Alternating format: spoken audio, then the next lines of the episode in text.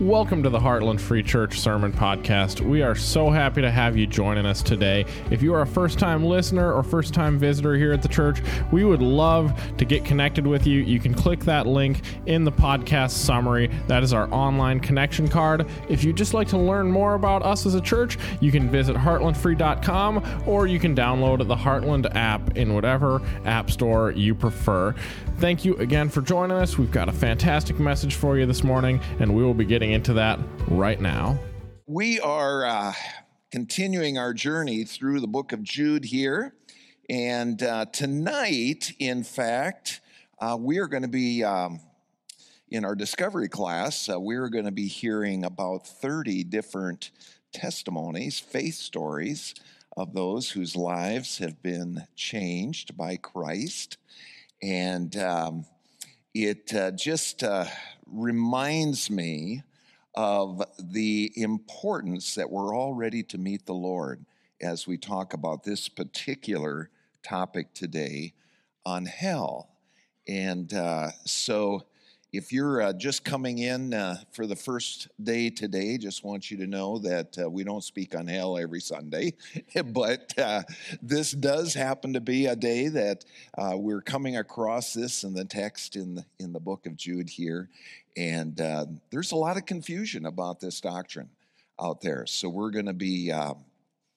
taking a close look at exactly what the scriptures teach today. So let's look to the Lord in prayer. Father, we thank you that, uh, that you are a God of love, uh, so much so that uh, you sent Jesus on this great um, rescue adventure to provide a way of escape for us. Thank you that the scripture says, For God did not send his Son into this world to condemn the world. That was never your intention but that the world through him might be saved. Thank you, Lord. That beautiful verse, John 3:17, right after John 3:16, tells us of your great love, tells us of your intentions. And Lord, um, there is a way of escape for every single human being, Lord. And uh, that is our heart's cry today uh, as Sue and I were just praying last night for our precious family and praying that our family circle would be unbroken in heaven someday. Lord, I pray that for each family circle represented here today, that we would uh, look to you and live. That is my heart's cry. In Jesus' name, amen. Rob Bell hit the evangelical church like a grenade at a potluck dinner. And the mess is still being cleaned up. When he launched a church called Mars Hill at the ripe old age of 29, no one could ever have guessed that they would explode into a mega church of 10,000 within a single decade. In 2011, Time magazine named Rob Bell to their list of the 100 most influential people in the world. And then it all caved in, sort of, with the publication of his book, Love Wins. In short order, Rob was branded a heretic. He resigned his church, he moved to California, and he started a spiritual talk show. Surprisingly, the issue that put Bell out of favor with his fellow evangelicals was the doctrine of hell. In short, Bell doesn't believe it. He's basically a universalist, although Rob never uses that word. Universalism, the idea that God will save everyone, has been around since the time of a man named Origen in the early third century he too was branded a heretic. And universalism was virtually dead for the next 1600 years. It was only in the 1800s that some theologians began to resurrect Origen's beliefs and put them back on the table. Since then, universalism has come in several flavors. You have the pluralists, uh, they're the ones who believe that there are many roads to God. Jesus is one of them. You have the Christian universalists. They're the ones who believe that Christ is the only way and that everyone eventually will profess Christ. These people point to 1 Corinthians 15 22, which says, In Christ, all will be made alive. But they forget to read the next verse, which clarifies that it's all who belong to Christ who will be made alive at his coming. Most who promote universalism believe in the doctrine of a second chance, but they can't point to a single verse in the entire Bible that teaches that.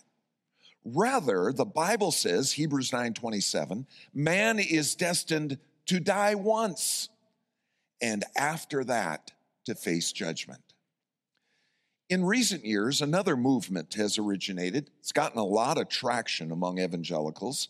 It's called annihilationism. And it's the idea that God will simply extinguish the lost at the final judgment and they will be no more. This was British scholar, evangelical scholar John Stott's position, and this created quite a stir in the evangelical circles because Stott was so highly um, appreciated. Scott, uh, Stott said, emotionally, I find the concept of eternal conscious torment intolerable. And emotionally, I would agree, it deeply saddens me. But I would not use the word intolerable because Jesus clearly did not view it this way. He highlighted it in the context of a way of escape. In John 3:17, I just prayed this verse. Jesus said, "For God did not send his son into the world to condemn the world, but that the world through him might be saved. the very thought of people I love suffering forever is horrifying. But the way of escape, it's oh so close. Jesus suffered so that we wouldn't have to. Put your faith in him and live. It's not complicated. In fact, Jesus taught that a small child can understand what faith is all about. So today we come to a passage in the book of Jude that highlights the reality of the final judgment and eternity in hell. Verse 13 ends with these words Blackest darkness has been reserved forever. This is not a new concept in the book of Jude. In fact, back in verse 7, Jude speaks of those who suffer the punishment of eternal fire. In verse 6, he speaks of angels who are bound with everlasting chains. Now, today we're going to look at three biblical proofs that an everlasting hell is real. It's real, friends. And God intended it to be a motivator to believers and a deterrent to unbelievers. Verses 13 to 16 unveil these three proofs that hell is real. The first proof is this an everlasting hell was the prevailing Jewish worldview in the first century. Now, why is that important? It's important to understand this because Jesus would have had to go out of his way to disavow these beliefs if they were not true. But he never does that, not once. And neither does Jude. In verse 14, Jude says, Enoch, the seventh from Adam, prophesied about these men. They were the false teachers he said, See, the Lord is coming with thousands upon thousands of his holy ones to judge everyone and to convict all the ungodly. Who are these men? Well, they are the ones referenced back in verse 13, for whom blackest darkness is reserved forever. Who pronounced their doom? Well, Enoch did, the seventh from Adam. According to Genesis chapter 5, Enoch is the seventh generation to descend from Adam. He was born at about 3382 BC. He was taken to heaven without dying about 3017 BC. Noah was born 69 years later. It lays it all out in Genesis chapter 5. Enoch was a very godly man who lived in a very ungodly age. He was a hero to the Jewish people because he is the only one, other than Elijah, to not experience death. God just took him to heaven without dying, just like Elijah, who was taken to heaven in a chariot of fire. Enoch's prophecy is the first human prophecy found in Scripture. It was handed down by oral tradition from one generation to the next until it was finally written down a couple hundred years before Jesus was born. This quote is an accurate quote, even though its source, the book of First Enoch, was not included in the biblical canon. At least three other times, the Apostle Paul does this sort of thing. He accurately quotes non biblical sources in order to make a legitimate spiritual point. He does this in Acts 17 28. He does it in 1 Corinthians 15 33. He does it in Titus 1 12. Now, the reason Jude quotes Enoch is because his readers would be very familiar with the book of First Enoch. It was part of their written history and the traditions of the Jewish people, especially during the period between the end of the Old Testament and the beginning of the New. An everlasting hell, where the enemies of God and his people were punished forever, was part of the Jewish worldview. No serious practicing Jew would have disputed this. Now, this is one of the central arguments that Francis Chan makes in his book, Erasing Hell. Francis wrote his book in large part in response to Rob Bell, who wanted to erase hell. So Francis said, I got to check this out. Could it possibly be that the Christian church has gotten this wrong all of these years? As Bell maintained. So Francis asked his good friend, Preston Sprinkle, to help him write his book. He chose Preston because Preston studied first century Judaism for his doctoral dissertation. If you're going to understand Jesus in the New Testament, you have to understand what the world was like in the first century. In their book, Francis and Preston show us the evidence. The Jews of Jesus' day believed three things about hell. First, they believed that it is a place of punishment after the final judgment. Second, they believed it is fiery. It's described in images of fire and suffering. And third, they believed it is never ending. Many critics of the doctrine of hell have pointed out that the Old Testament doesn't say much about hell. And that is true. The doctrine of hell is progressively revealed throughout the Bible. But that is also true of the doctrine of heaven. And it's also true about the doctrine of Christ as the prophecies continue to be revealed throughout the Old Testament. It's also true about the Holy Spirit. You don't have the complete doctrine in the Old Testament, you have bits and pieces of the doctrine. Same is true about the end times. The Old Testament saints, they had an incomplete picture of all of these things. Now, Daniel was one of the latter prophets, and he gives us the clearest picture of hell in the Old Testament. In Daniel chapter 12, verse 1, Daniel gives this picture of the end of history. He says, There will be a time of distress, such as not happened since the beginning of nations until now, until then. But at that time, your people, everyone whose name is found written in the book, will be delivered. Multitudes who sleep in the dust of the earth will awake, some to everlasting life, others to shame and everlasting contempt. Does that sound clear? Sure does to me. Daniel is picturing the final judgment of mankind where all of the dead will be resurrected, and the believers will go to heaven or everlasting life, the unbelievers will go to hell or everlasting contempt. Daniel wrote those words in about 550 BC.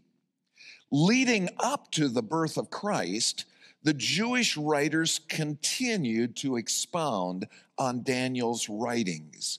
They were stressing that hell was punishment, that hell was awful, and that hell is never ending.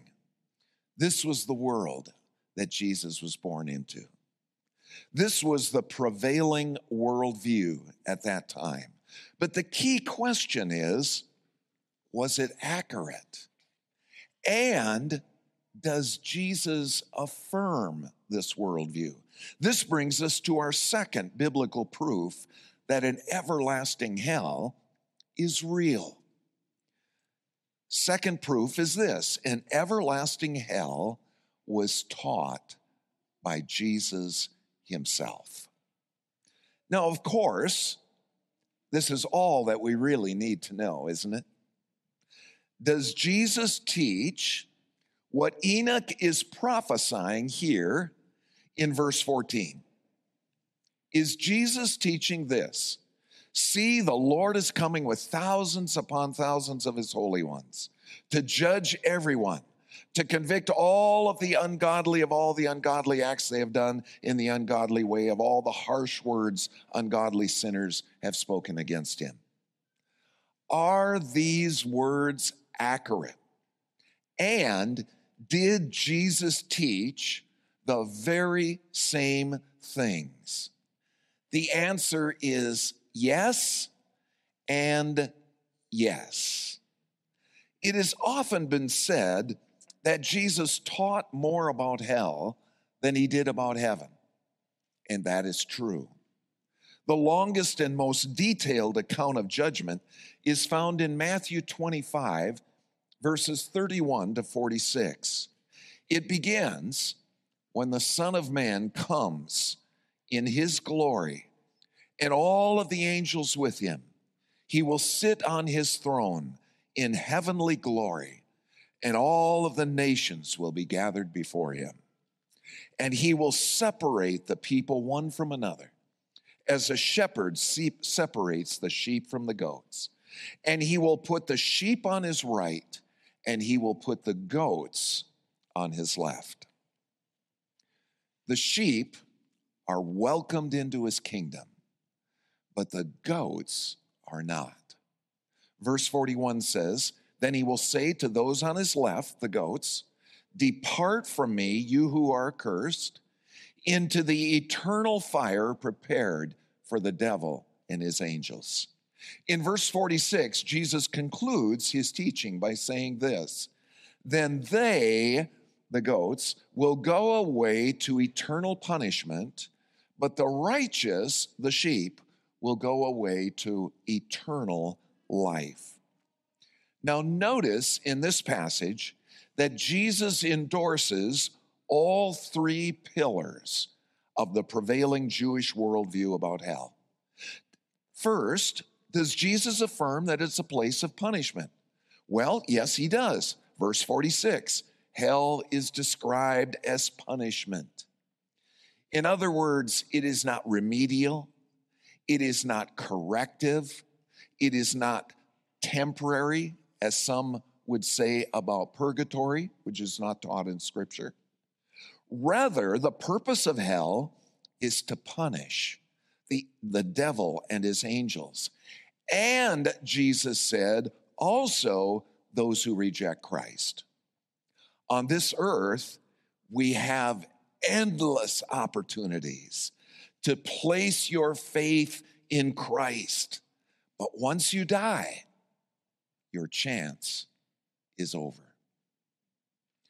Second, does Jesus affirm that hell is a place of fire and suffering? Yes, he does. He describes it as eternal fire, just as he does in many other places. For instance, Mark chapter 9, verse 48.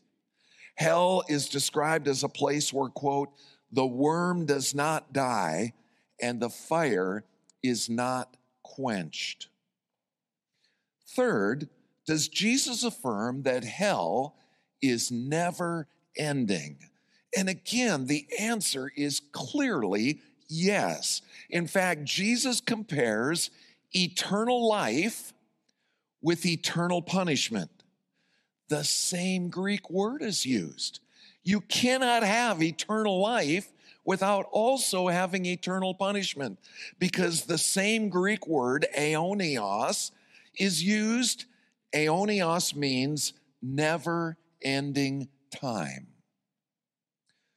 So, why would Jesus use such horrifying language if it were not true? And why would Jesus tell a story like the one in Luke 16, where a rich man and a poor man named Lazarus both die? And immediately, Jesus said, they find themselves in the afterlife. Lazarus was in paradise, Jesus taught, but the rich man found himself someplace else. Jesus said of the rich man, In hell, where he was in torment, he looked up and he saw Abraham with Lazarus by his side. So he calls out to him, Father Abraham, have pity on me. Send Lazarus to dip the tip of his finger in water and cool my tongue because I'm in agony in this fire. Why on earth would Jesus tell such a story if it were not an accurate representation of the afterlife? His audience was certainly not surprised. This is exactly the same teaching that their Jewish rabbis had been saying for years. The same Jesus who often corrected the scribes and the Pharisees. He did it over and over again. But on this one, he essentially said, Hey guys, you got this one right. Hell is punishment. Hell is fiery and hell is never ending. Now, the Pharisees were confused in how to get to heaven and how to avoid hell, but they did accurately teach the reality of both. So let's just pause here for a moment and ponder the question why did Jesus give so many warnings about hell? Well, let me tell you what this does for me. Every time we sing in Christ alone, as we did this morning, my emotions climax when we sing the words on that cross as Jesus died, the wrath of God was satisfied.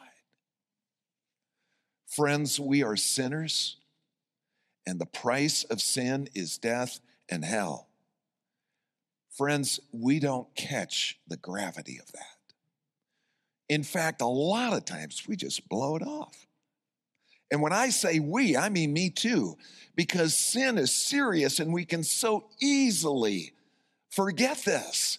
when you look lustfully at someone, when you refuse to forgive someone, when you look enviously at all your neighbor's stuff, this grieves the heart of God.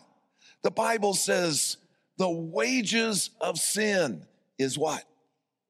It's death. That's what the Bible says. It was for Adam and Eve, and it is for us. When Jesus hung on a cross, he absorbed the wrath of God. He broke the power of Satan and he erased the penalty of sin as he died in our place. Friends, Jesus bore the full measure of hell itself so we wouldn't have to. A few years ago, there was a church committee. This is a true story. They wrote to the authors of In Christ Alone, and they wanted to change the words. Instead of singing on that cross as Jesus died, the wrath of God was satisfied, they wanted to sing on that cross as Jesus died, the love of God was magnified. Oh, that's true. But oh, there's so much more. So the authors of Stuart Townend and Keith Getty, they objected to that. Now, this was happened to be a Presbyterian committee on congregational song. They wanted to substitute these words. The love of God was magnified. Stuart and Keith said no, and good for them.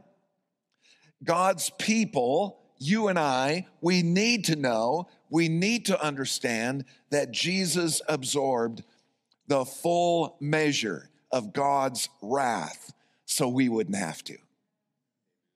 He suffered hell for us. That's the glory of salvation. And there is something lost if we ignore the fact that we're actually saved from something serious. We're saved from sin and Satan and death and hell itself. This stuff is real. Which brings us to our third biblical proof.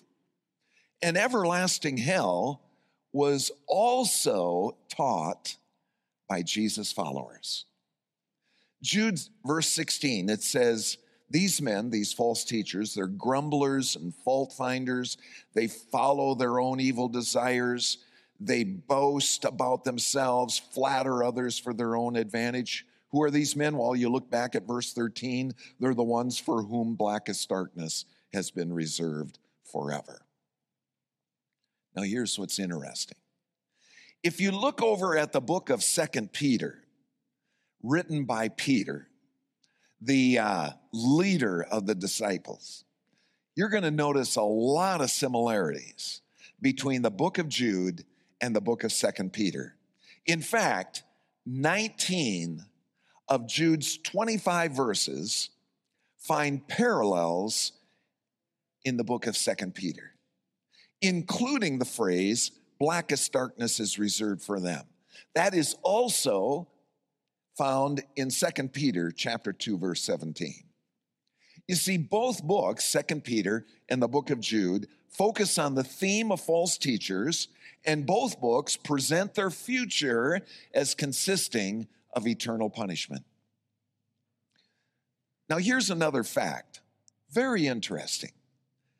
Every single New Testament author writes about future judgment, the last judgment, or they write about hell. Peter does, Paul does, James does, Jude does, Matthew does, Mark does, Luke does, John does, the author of Hebrews does. All of them wrote about judgment or hell.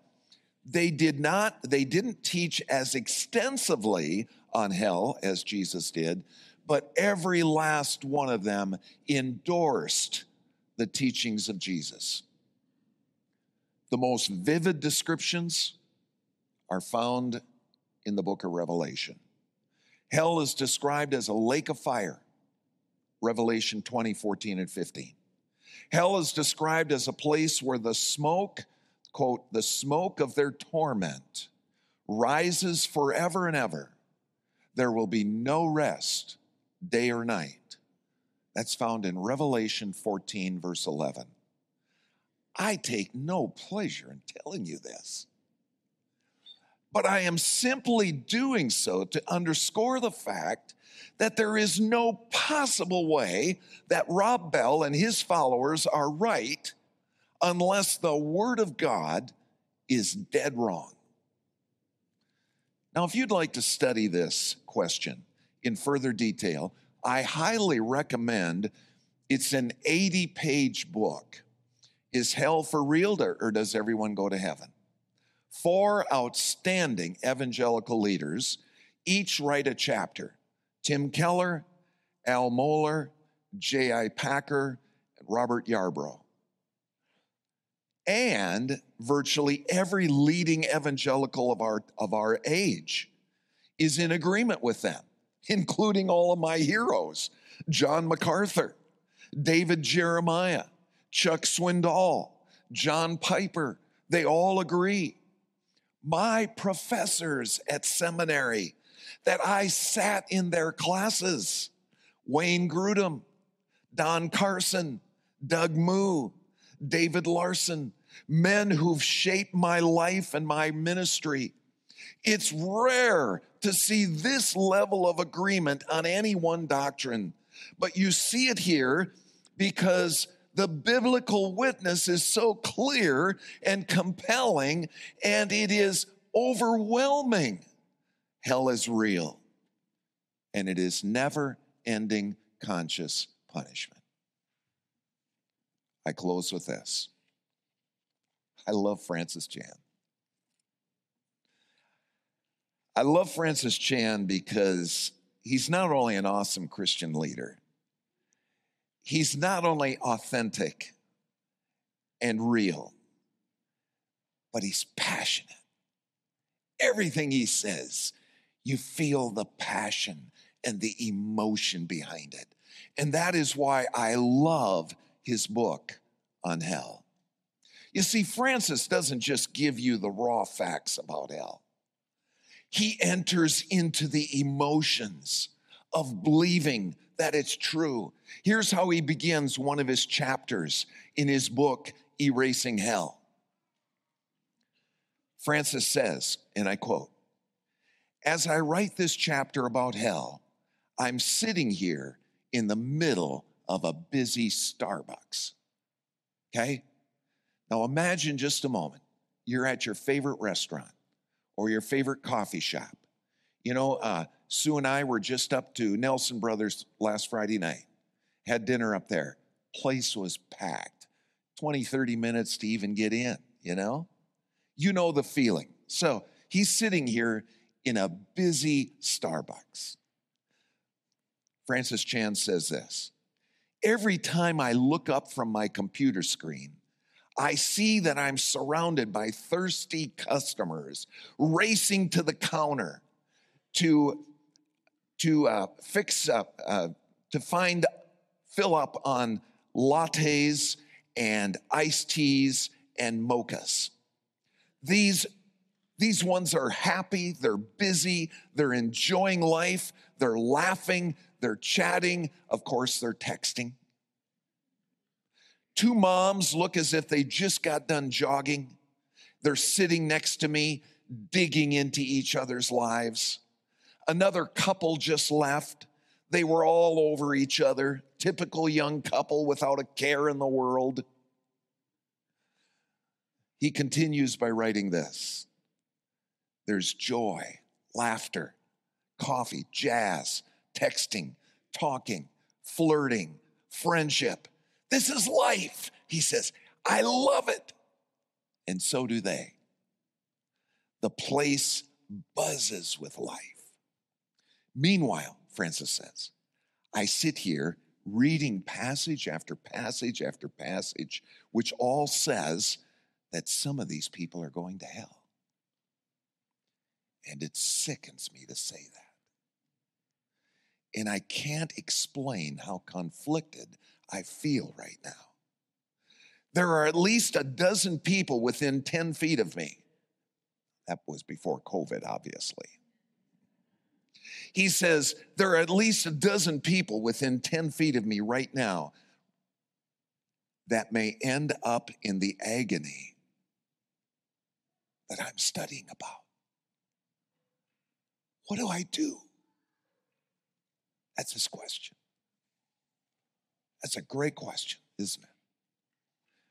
After all, what I've talked about today is not just about doctrine, it's about destinies.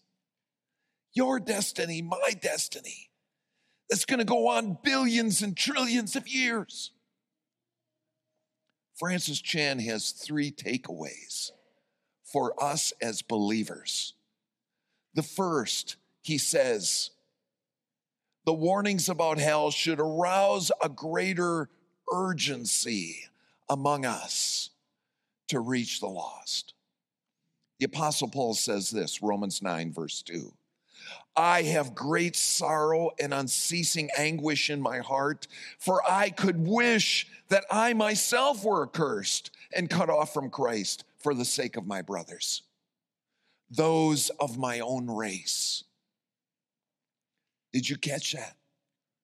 Paul was willing to endure hell himself so that his fellow Jews could be saved. I don't know about you, but that puts me to shame. He loved people like crazy, especially those close to him. His frank list F R A N C, friends, relatives, acquaintances, neighbors, coworkers. May God help us. If you're like me, sometimes I get more wrapped up in my to do list than my frank list. You have that problem too? God help us not to be like that. Paul loves his frank list, and I encourage you to love all of those in your social circle and start praying for them. And then ask God to open the doors to the gospel in their lives. And ask God for an opportunity to share. Second takeaway Francis Chan has to offer uh, to us as believers. He said, The warnings about hell should cause us to rejoice over our salvation. You see, the same Paul that had unceasing anguish over the lost in uh, Romans 9 2 also commands us in, in Philippians 4 4 to rejoice in the Lord always. When we study about hell, it makes us realize how much we're saved from. And that's worth singing about. And it's worth praising about. And it's worth testifying about. So take time to rejoice. It's good for the soul.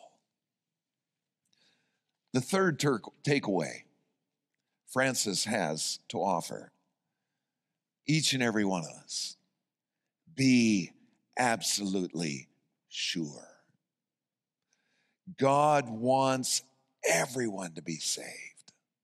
In Ezekiel 18 23, the Lord says, Do I take any pleasure in the death of the wicked? Rather, am I not pleased when they turn from their ways and live? I love the words of the Apostle Paul when he addressed a crowd in Lystra.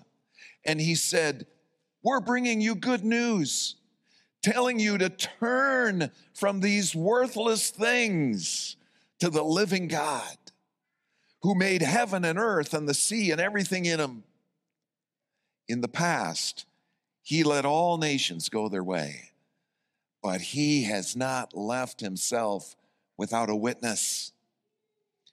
Every person on earth has an opportunity to be saved. You say, well, what about the heathen? the Lord has given them light. And if they respond to the light, you know what's going to happen? God's going to give them more light. God's going to give them more light. Everyone in hell will have deserved to have been there. Someday we will see that. God has not left himself without a witness. Put your faith in him and live. Accept the incredible gift of the cross, where Jesus took upon himself the punishment that we deserved, and he gave to us instead life, healing, and redemption that comes only through grace. Have you received the free gift of salvation through Christ?